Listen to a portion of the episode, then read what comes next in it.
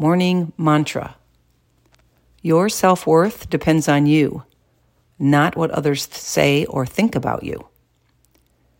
If you've never read The Four Agreements by Don Miguel Ruiz, I encourage you to do so.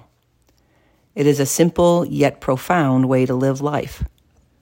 One of the agreements is don't take anything personally. As difficult as this is, it is a necessary reminder that nothing others do is because of you. What they say and do is a projection of their own reality. You honestly can't change how people treat you or what they say about you anyway. All you can do and control are your reactions to it. When you are immune to the opinions and actions of others, you won't play the victim in their story. Be immune to their opinions.